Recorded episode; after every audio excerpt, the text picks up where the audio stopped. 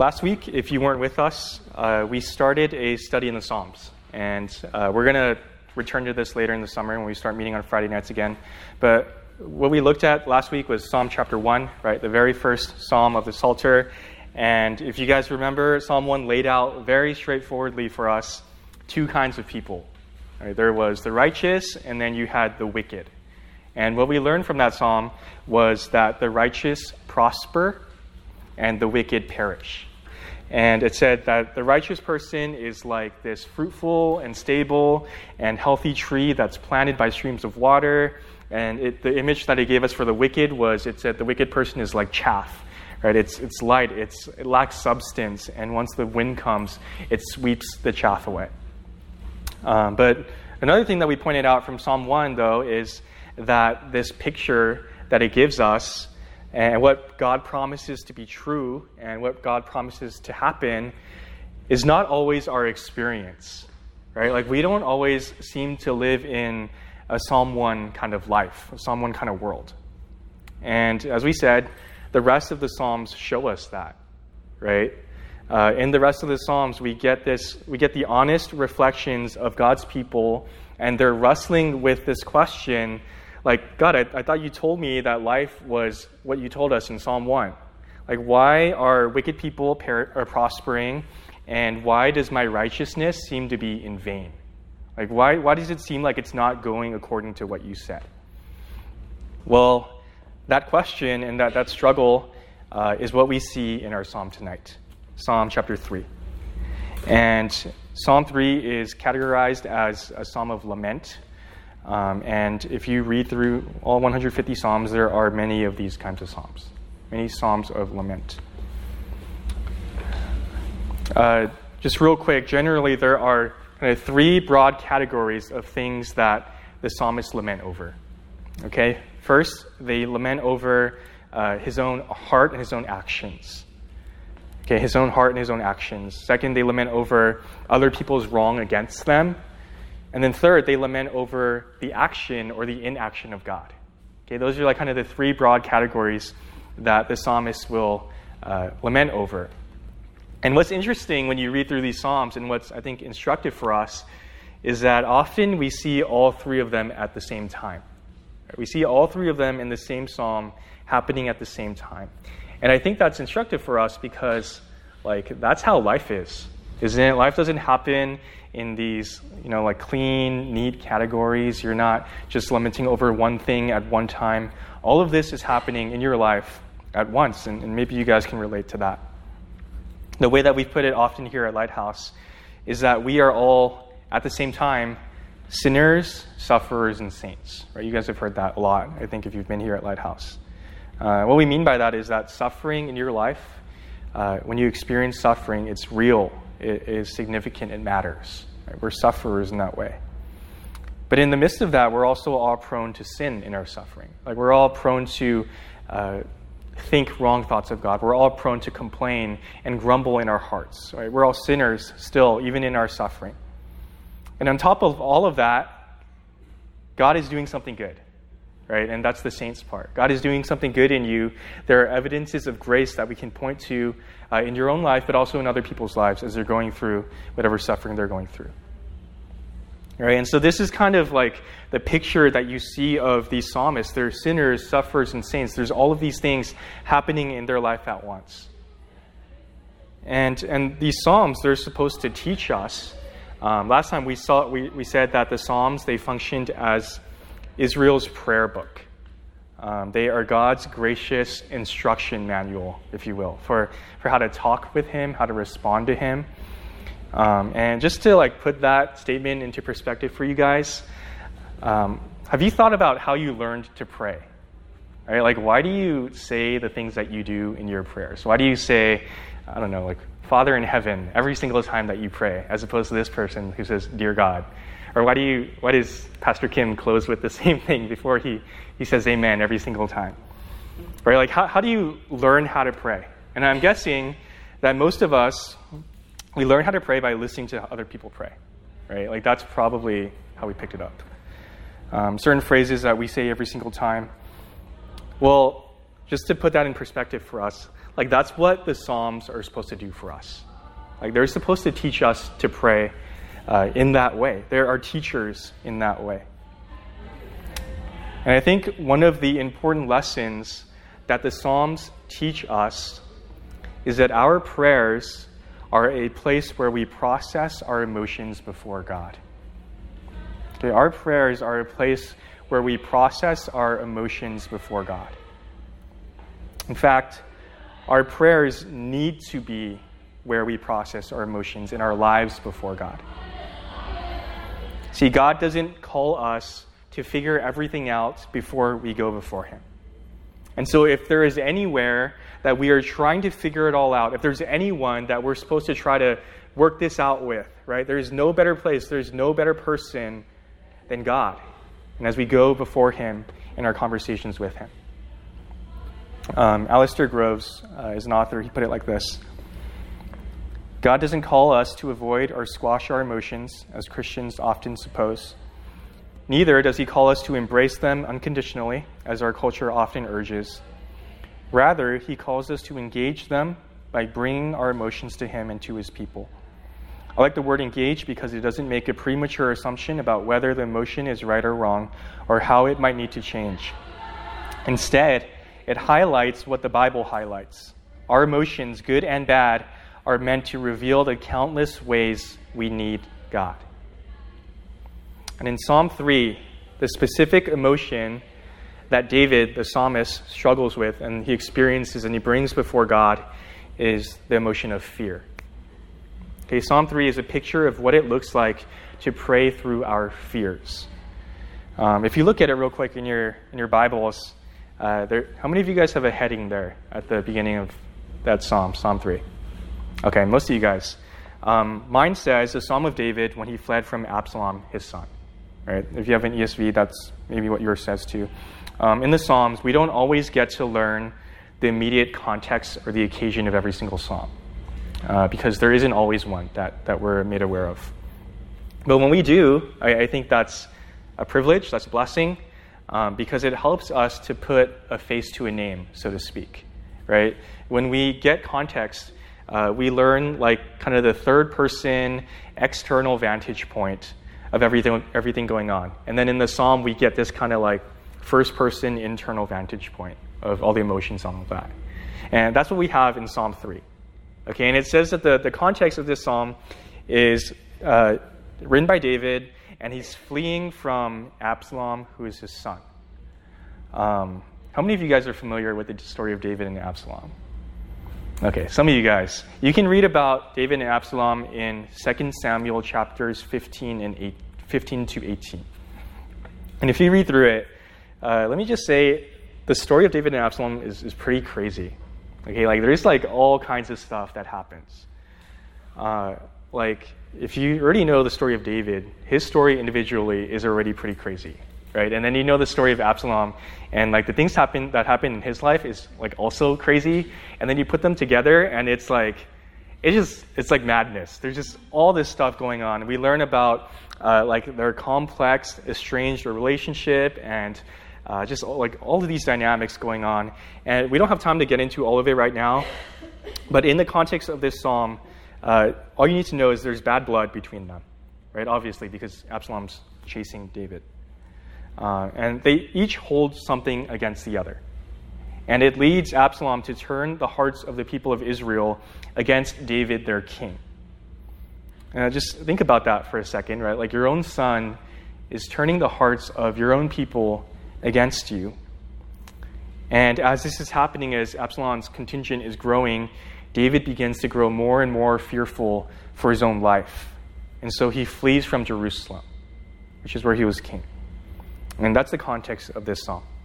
Okay, so with all of that in mind, uh, let's read this Psalm chapter 3. It says, A psalm of David when he fled from Absalom, his son. O Lord, how many are my foes? Many are rising against me. Many are saying of my soul, There is no salvation for him in God. Selah. But you, O Lord, are a shield about me my glory and the lifter of my head. I cried aloud to the Lord, and he answered from his holy hill. Selah. I lay down and slept. I woke again, for the Lord sustained me. I will not be afraid of many thousands of people who have set themselves against me all around. Arise, O Lord, save me, O my God. For you strike all my enemies on the cheek, you break the teeth of the wicked. Salvation belongs to the Lord. Your blessing be on your people. Selah. All right, the key idea uh, I have for us tonight is it's written on your outlines. It's when I am afraid, God keeps me safe and gives me rest. When I am afraid, God keeps me safe and gives me rest. And we're going to use that statement and we're going to break it down into three points. So, point number one when I am afraid. When I am afraid. Look at verse 1. David says, O Lord, how many are my foes? Many are rising against me. Many are saying of my soul, there is no salvation for him in God. Now, there's a word that comes up over and over again in just those two verses right? And it's the word many. In David's case, uh, this was literally true. If you look in verse 6, he says it again. He says, I will not be afraid of many thousands of people who have set themselves against me all around. All right, so, so David has many people uh, coming up against him, and what he means by that, literally thousands of people pursuing him, wanting to take his life. And the person in charge of all of that, we said, is his own son. Now, uh, for us, I don't know if we'll ever experience that, right? Like, we'll never experience that same reason or that same occasion uh, for fear as David did. I doubt any of us will probably ever have anyone trying to catch us in order to kill us, right? Like, not even one, hopefully. Uh, David had thousands. But whatever that thing is that might cause you to fear, um, I'm sure that we can still relate to this, right? We can still relate to, to David's feelings and emotions of fear, right? And uh, I'm guessing that most, most, if not all of us, know what it's like to feel overwhelmed like David did, right? To, to feel the manyness of his fear, uh, if I can put it that way. Like to feel like there are many people or many things stacked against you. Uh, maybe you experience, like in one relationship, betrayal or fallout or uh, just broken trust right? And even though it's one relationship, all of a sudden it can feel like many are against you, right? Like they're friends, they're friends of friends. Maybe an entire group of people, uh, it feels like they're all against you. Or maybe to other people, like the, sh- the, the trouble that you're sharing with them might not seem like a huge thing. Like it's not something worth being fearful about. Uh, or maybe even for you in retrospect, right? Like looking in the rearview mirror, that fear that you were so freaked out over might not seem so substantial. But what I know is, at least in that moment, in that moment of fear, we know what it's like to say with David, How many are my foes? Many are rising against me. Right? We know what that's like. Have you been there before? But I think in these verses, there's uh, also another aspect of David's fear that I think we can relate to. If you look at verse 2, David says that his enemies aren't only rising up against him, they're not only attacking him, but they're hurling accusations against him. They're accusing him. See that? And what do they say? They say, There is no salvation for him in God. Let's go back to uh, the context a little bit, the story of David and Absalom. Like I said, this backstory is there's all kinds of stuff that happens each of them has some substantial personal baggage, and there was this there was stuff that happened in their relationship. Um, you guys are probably familiar with some of the dark things that happened in David's past, right? His adultery with Bathsheba, his murder of Uriah, um, and then when it comes to David's relationship with his son Absalom, there was also some regrettable things in that relationship that he did. Uh, David he, one of the things that he could have done better is he failed to act decisively, he failed to act swiftly when his own daughter Tamar was violated, okay, Absalom's sister. When she was violated, and David failed to uh, do something decisive about it, and so Absalom had this grudge against his own father for, for not doing something. Um, and their relationship was all broken. And another thing that David failed to do is he failed to pursue rec- reconciliation with his own son. Right? Like he kept a distance, even though he, in his heart, he wanted to be reconciled to Absalom. He, he, he never uh, reconciled with him. And so their relationship was fragile and damaged. And so all of this is in David's mind, right? All of this is in his past. Uh, there's this really interesting passage in 2 Samuel 16 where this guy named Shimei, I don't know if I'm pronouncing it right, but Shimei, who like appears out of nowhere, and he is a relative of King Saul, the king before David. And as David is fleeing from Jerusalem, Shimei like comes out of nowhere and he follows David and his men along the road and he's like accusing them and hurling insults at them. He's throwing stones at them and cursing at them. And what he says to David is that everything happening to you, David, is the Lord's punishment on you for the blood of Saul and all the things that you've done wrong. Okay, this is what he says. He says, See, your evil is on you, for you are a man of blood. Okay, so like this, all of this stuff is in David's mind, right? And you have this like literal reminder of this guy named Shimei, like shouting these insults at, you, at him and telling him, look, this is all happening because like you did something wrong as God is punishing you. And what's interesting in that passage, 2 Samuel 16, is that David's men, they turn to David and they're like, why should this dead dog curse my Lord the king? That's, that's actually what it says in the Bible. I Let me paraphrase that. Why should this dead dog curse my Lord the king? Let me go over and take off his head. Basically, you're like, David, let's kill this guy, right? He's like speaking nonsense. And David tells his men, don't touch him. He says, maybe he's right. Maybe God is cursing me. And if not, maybe God will repay me later for, for this guy's cursing on me. But he says, I'm not sure. Like, I'm not sure why all of this is happening to me. Maybe God is cursing me for what I've done. That is the nerve that David's enemies are striking at with their accusations in verse 2. It says, There is no salvation for him in God. Like, think about all of the terrible things you've done, David. You've committed adultery with Bathsheba. You've, you've tried to cover it up by killing Uriah. Your, un, your own son is out to get you because you were not a great father you seriously think that you deserve to be king anymore?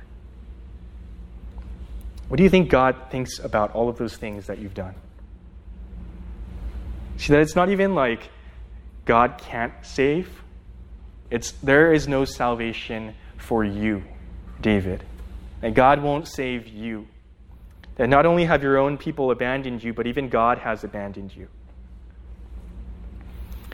And so, what are David's fears? What are his pressures and troubles? Well, it's literal physical threats to his life. People are out to, to kill him, to take off his head. But it's shame and discouragement from his own past sin. It's doubt about his own qualifications as king. Let me ask you what are your fears? What are your troubles? What are uh, your discouragements? Is it fear of the unknown future? Is it fear of failure, fear of disappointing the people close to you? Is it fear of being left behind as everyone else around you moves on to grad school or relationships or marriage or whatever that next thing is in life?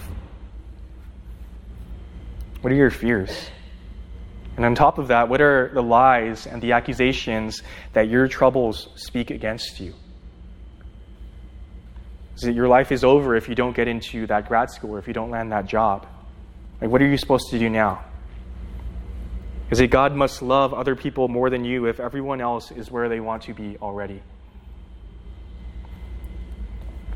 We have heard before um, that one of the most frequent commands in Scripture is do not be afraid. Right? It's a very tweetable statement. Do not be afraid. The reason that we, are, we do not have to be afraid is God says, For I am with you. Right? God's presence changes everything. And so, in the midst of all of those fears, the questions that we need, the question that we need to ask ourselves when it comes to situations like this is not just, "Oh, what do I know?" or like, "How do I do this? What's the next step?" The question that we need to ask is, "Who is with me? Who is with me?" And that leads us to point number two.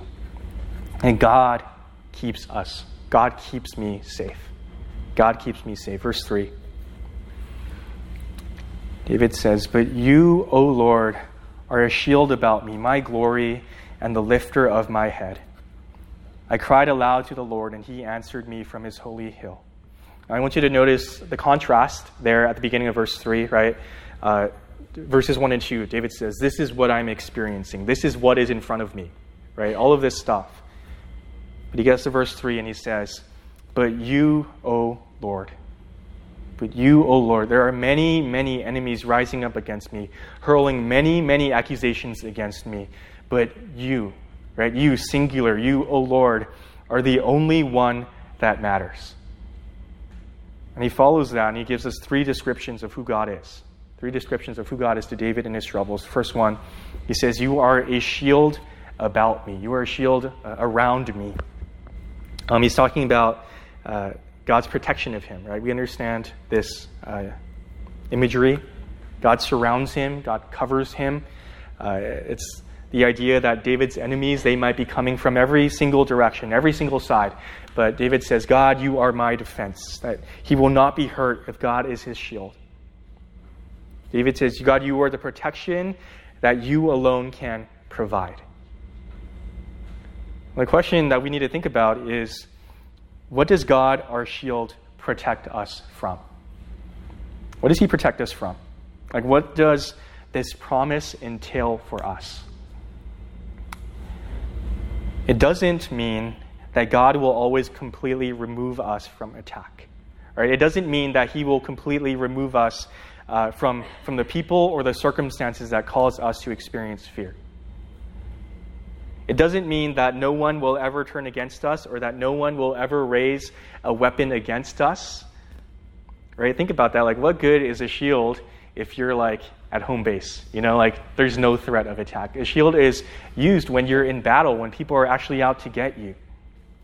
And so it doesn't mean that we will never experience trouble or reason for fear, but what it does mean is that God will defend you, that God won't let you be overwhelmed, He won't let you be destroyed.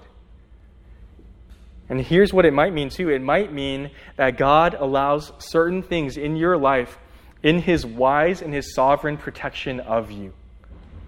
In other words, you might not even realize completely what God is protecting you from. Like maybe the thing that He is protecting you from is not that seemingly urgent need, but He's protecting you from some sin or danger in your heart. Um, just think about the example of Paul, right? That's what happened to Paul. And uh, 2 Corinthians 12. This is a, a really uh, pretty famous passage, right? God afflicts Paul with this thorn in his flesh. And we don't know what it is, but uh, we know that, that Paul asked God three times, Deliver me from this thorn in my flesh.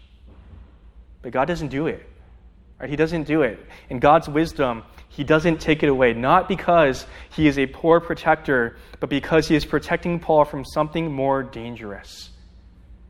Paul says he, he's, he's protecting me from growing conceited. Right? He's protecting me from my own pride. Um, Tim Keller, he puts it like this. He says, If we suffer here, it is only to shield us from something far more damaging elsewhere. If we lose something now, it is only to shield us from losing something greater much later. And so God is our shield. He will protect us, even from things that we might not know are dangerous for us. Uh, second thing David says is, You are my glory. You are my glory. And that word there for glory uh, is the word kavod, or it also means weight, this idea of weightiness. Um, when you think of what David might have considered his glory, you can think of it as whether the things that gave him weight or substance or value to his life. Okay, what are the things that gave weight and substance and value to David's life? Um, another, to put it another way, it's the thing that allows you to walk with your head up, if you look at later in verse 3. And so, what would that have been for David? Well, it would have been his kingship, it would have been his military conquest, it would have been the praises of his people. Right? That would have been his glory. And here, David kind of recalibrates his own heart and he says, No, you, God, are my glory. You are my glory, not all of these other things. He says, Your assessment of me, God, is what matters. That everything else is comparatively unimportant.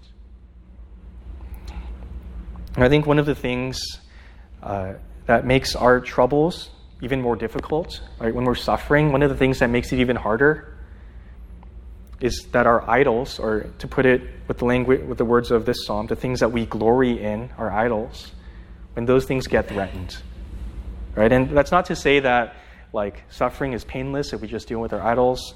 It's not saying that the threat of loss is not real, that they're not real or significant. But what I think David shows us here is that what can make suffering even more difficult, what makes it even more difficult is because suffering often threatens or even takes away those things that we have been glorying in. Those things that we have been building our lives on, those things that we look to so that we could hold our head up. And yet, on the flip side, what allows us to not be completely overwhelmed by suffering, what allows us to be able to suffer well, is when we turn and we recognize that God is the only thing worth glorying in, the only one worth glorying in. So let me ask you, where is your glory? Where is your glory? I think I've used these same examples before, but if you glory in your own competence, in your academic achievement, your future career, uh, then why should you be surprised when it is so crippling and it is so devastating when that job offer doesn't come through? And when you don't get into that grad school, when, when whatever opportunity doesn't work out? Or if you glory in your significant other, if you glory in a romantic relationship, if you have placed all of your hopes, all of your dreams, all of your expectations on this person, and you expect him or her to be the one person who makes you happy, then why should you be so surprised when a breakup is so devastating? And again, I'm not saying that it's not hard in of itself. But if you've placed all of your expectations, hopes, dreams on that thing, right, of course it will be hard. And it's taken away from you. And so what is that for you? Right, is there something in your heart that you are glorying in other than God? And do you need to repent of that thing tonight? Could your difficult circumstances, your experience of fear, be God's means of reorienting your heart on Him so that He alone is your glory? The third thing that David, uh, the third description of God he uses is he says, You are the lifter of my head. You are the lifter of my head. There is uh, a picture of David as he's running away from Jerusalem in 2 Samuel 15 30. And uh, it's this picture of David and he's weeping as he's running away. He's barefoot, and his head is covered. And like you just read that description of David, and this is the king that we're talking about. Right? Like weeping, barefoot, head is covered in shame. He's bowed down in shame. He's absolutely devastated. But again, David, or, or God meets David in his trouble, and David says, God, you are the lifter of my head. You are the lifter of my head. And I love that David puts it that way. He says, God, you condescend into the middle of my chaos when I am downcast, and you come and you lift up my head. Now, it's true that in our suffering, in our difficult circumstances, um, maybe you've heard this before in another sermon, we as believers, we're supposed to like lift up our eyes, right? We're supposed to have the, the greater perspective. We're supposed to remember uh, the better spiritual realities. We're supposed to have a different kind of perspective, right? We, we lift up our eyes as believers uh, in our suffering. We're supposed to do that. But I love that in this particular psalm, it shows us that God comes alongside, and what does He do? He's the one who lifts our head for us. Right? He's the one who lifts us up. That He's the one who provides encouragement and assurance and confidence when we are downcast, when we're discouraged, when we're disheartened. He is the one who comes and He restores our joy. Right? That's what we see in verse 4. That the God who is all of these things is the God who answers. David says, I, I cried aloud to the Lord. He answered me from his holy hill. Um, that phrase there, holy hill, is a reference to God's dwelling place which was the temple, which was Jerusalem, right? And where is David fleeing from? He's fleeing from Jerusalem. And so David is saying, even though circumstances and people are causing David to doubt his own kingship, God reminds him that, first of all, God is the true king, right, ruling from his holy hill. Secondly, God is the one who established, established David as the king. Now, guys, we've talked often um, about how our idols, these things that we glory in other than God, like we said, our idols make poor saviors. Right? They just demand more and more and more from you. They never leave you satisfied. Uh, when suffering comes, uh, these idols are threatened, they're swept away, and they leave you completely devastated. They are poor saviors because they promise you everything. They promise you the world, but they never deliver. They demand your trust and they demand your hopes, but they're shaky ground when suffering comes. But here we see that God is a better savior. Right? He's not only like we're supposed to trust in God because that's the right thing to do. No, God is a better Savior. He is the only Savior, and He actually follows through with all of His promises. That's what we see here in these verses, isn't it? That in the moments that we most need saving, that God comes through. He comes and He saves. And if that's what He does, that it means that we can trust Him. Right? It means that He's actually worthy of our trust. And that's what we see in the next point. Okay, so when I am afraid, God keeps me safe and He gives me rest. That's point number three. Gives me rest. Okay, so in verses 3 and 4, we have David's declarations about who God is uh, in his troubles. And here in verse 5, we get David's response in light of those realities. Okay, look at verse 5. David says, I lay down and slept I woke again, for the Lord sustained me. I will not be afraid of many thousands of people who have set themselves against me all around. So, so what does who God is lead David to do? Well, he gets a good night's sleep.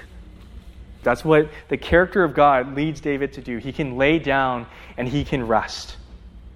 And when he wakes up in the morning, David says, It's because what? The Lord sustained me.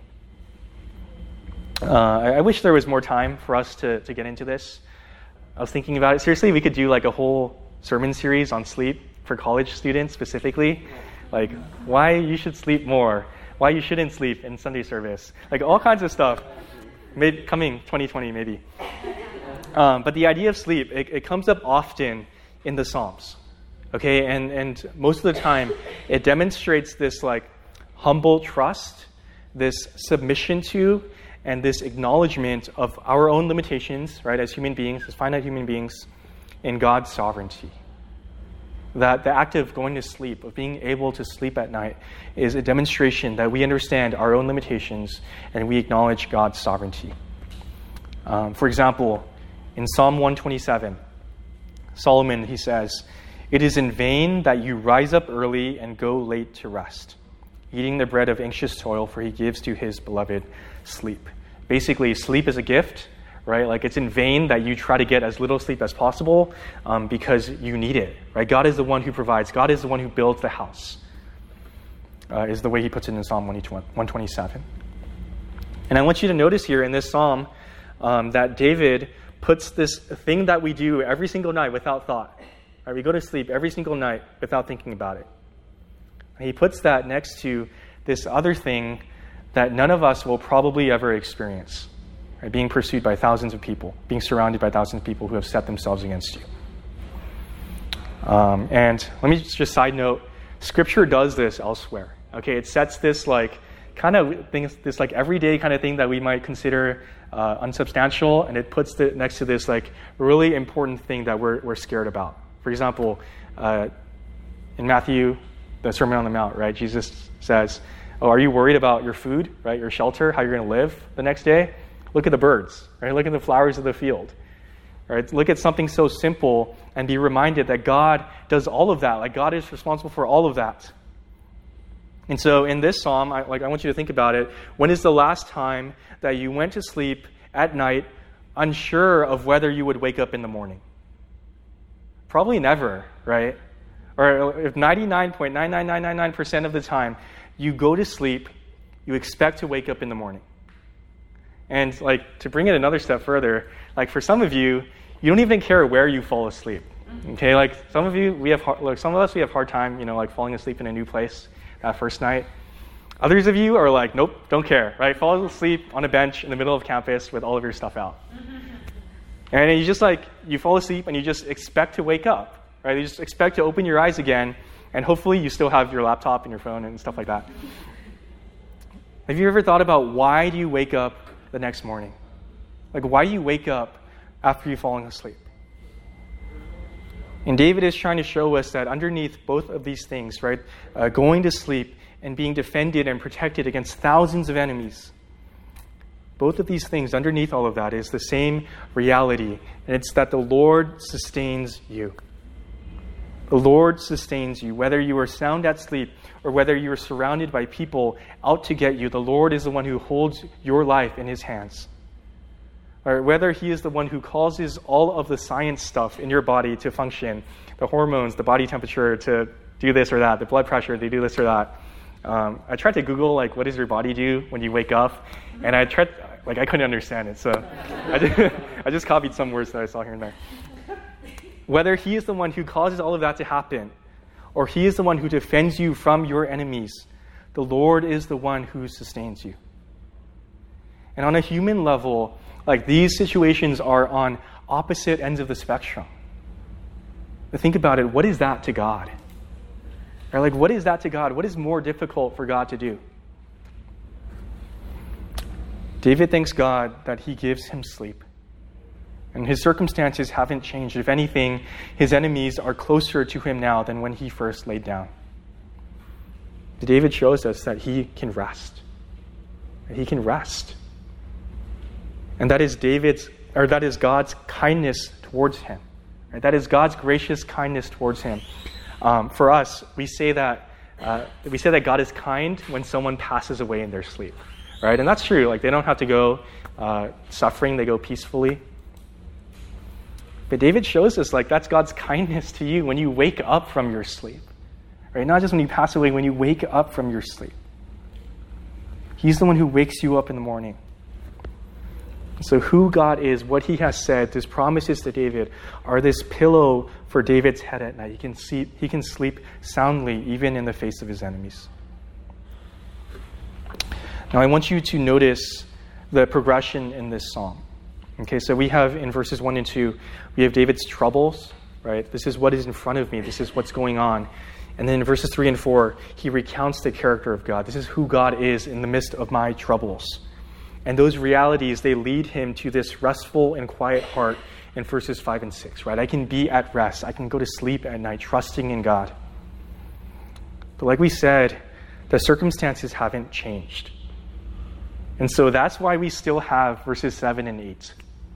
Okay, like that's why we still have those verses, but that order is important. David petitions after he has processed his own heart, his own fears, his own troubles before God. And then he can ask. And this is what he says, verse 7. He says, Arise, O Lord, save me, O my God, for you strike all my enemies on the cheek, you break the teeth of the wicked. Salvation belongs to the Lord, your blessing be on your people.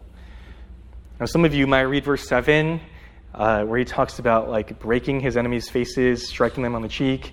Um, and you might think, like, can he say that? Right? Like, is that okay to say about his enemies? Um, and short answer, we won't go too much into this, but yes. And we, we see statements like this in the Psalms. Um, and I think we can understand that as David just asking for justice. Right? He's asking for wrong to be made right. And it's not saying that David is like the one pure saint who deserves to be rescued from like all of these sinful bad guys. No, it's one sinner asking God to bring about his justice and accomplish his purposes and be delivered from other sinners.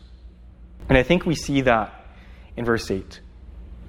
Okay, look what he says. He says, Salvation belongs to the Lord. And salvation belongs to the Lord. If you think back to the beginning, what were his enemies' accusations against him? Said, There is no salvation for him in God.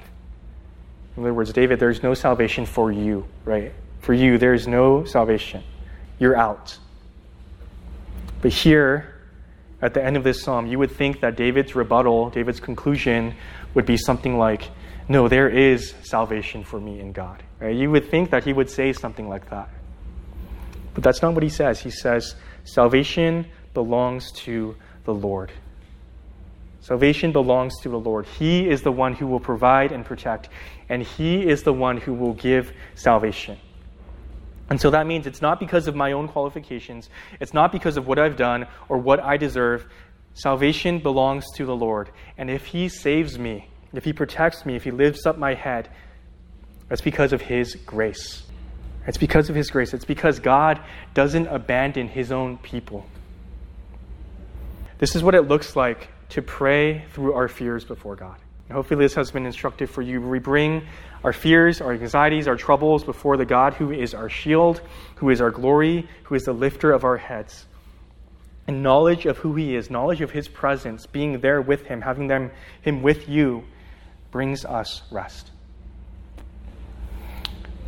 Now, what ended up happening to David and Absalom? Well, you can read about it in 2 Samuel chapter 18. But basically, Absalom gets killed. Okay, his own son gets killed. And uh, in 2 Samuel 18:33, uh, we have what I think is probably one of the saddest scenes in the entire Bible. Okay, what happens is one of David's men brings word to David, and he's happy. He's like, Good news, my king. The Lord has delivered you from the hand of, of those who have risen up against you. The Lord has delivered you from your enemies. And David, like well aware that his son is the one who is, you know, leading this charge, says, Well, what about Absalom? And this guy is still ecstatic. He's still happy. He says, Yeah, may, may your enemies, may all those who rise up against you be like that young man. May they all die like he did. And David, upon hearing that news, he retreats into his chamber and he just breaks down and he weeps. And he says, Oh, my son, Absalom, my son, my son, Absalom. Would I had died instead of you, O Absalom, my son, my son. And that's what happens after this psalm. You have, you have fear, you have anxiety, you have danger at the beginning, you have tragedy and loss at the end.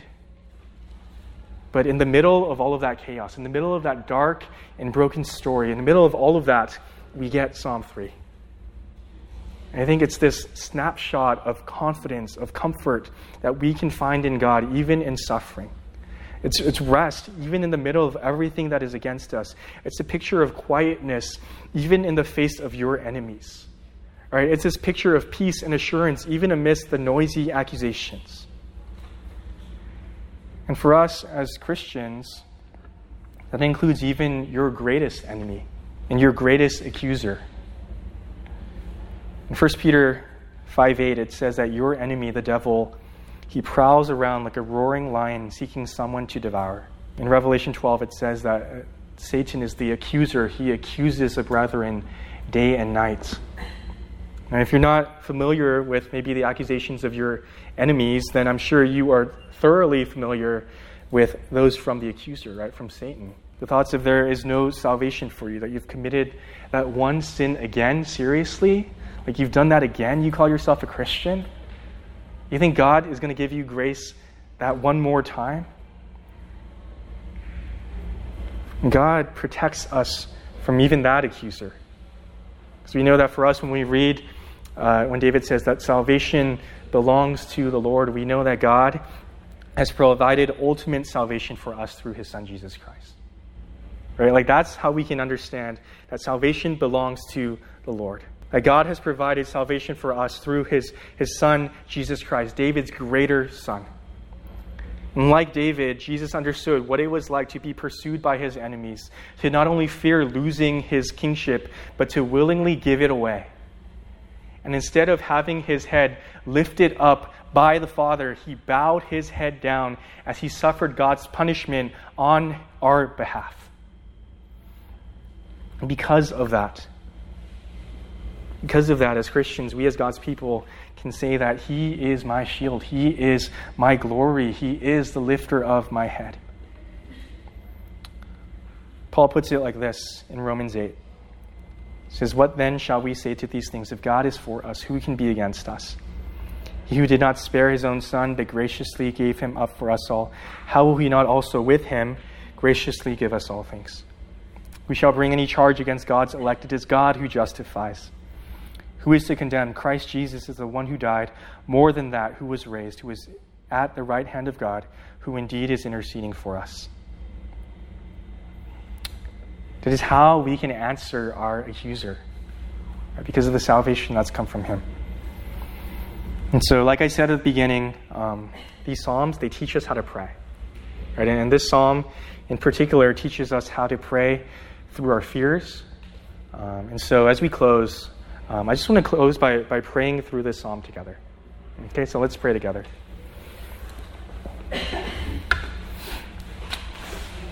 Father in heaven, we come before you with our own fears, our own anxieties and troubles. And for some of us, it feels like we are surrounded on every side by things or people out to get us. We experience the accusations of our enemies and of the enemy. We hear uh, the cry that there's no salvation for us, there's no salvation for you. And God, in that, we are tempted to turn away from your gospel, which secures your favor, we're tempted to look to our own merit, our own qualifications. And God, when we do, we are left discouraged and we're left downcast. And God, we thank you that with David we can say to you that you, O Lord, are our shield, that you surround us and you protect us. You are our glory. That unlike other false saviors, you are the only one worth placing all of our hopes and our trust in. That with David we can say, You, O God, are the lifter of my head. Because of who you are, God, we can rest. And so, Father, give us perspective to remember that whether in the small, neglected things like sleep and the big things like trouble, that you are always sustaining us and we can trust you to continue to sustain us into the future. So, God, we, in, in light of who you are, Lord, we ask that you would deliver us from our troubles for your name's sake. We thank you for the salvation that we have in your Son, Jesus Christ. Because of him, we know that the worst thing that could happen to us has already fallen on him. Lord, we thank you and we love you. Help us to, to process our fears before you, knowing that you are our shield. You are our glory and the lifter of our heads. We ask this humbly in the name of Christ. Amen.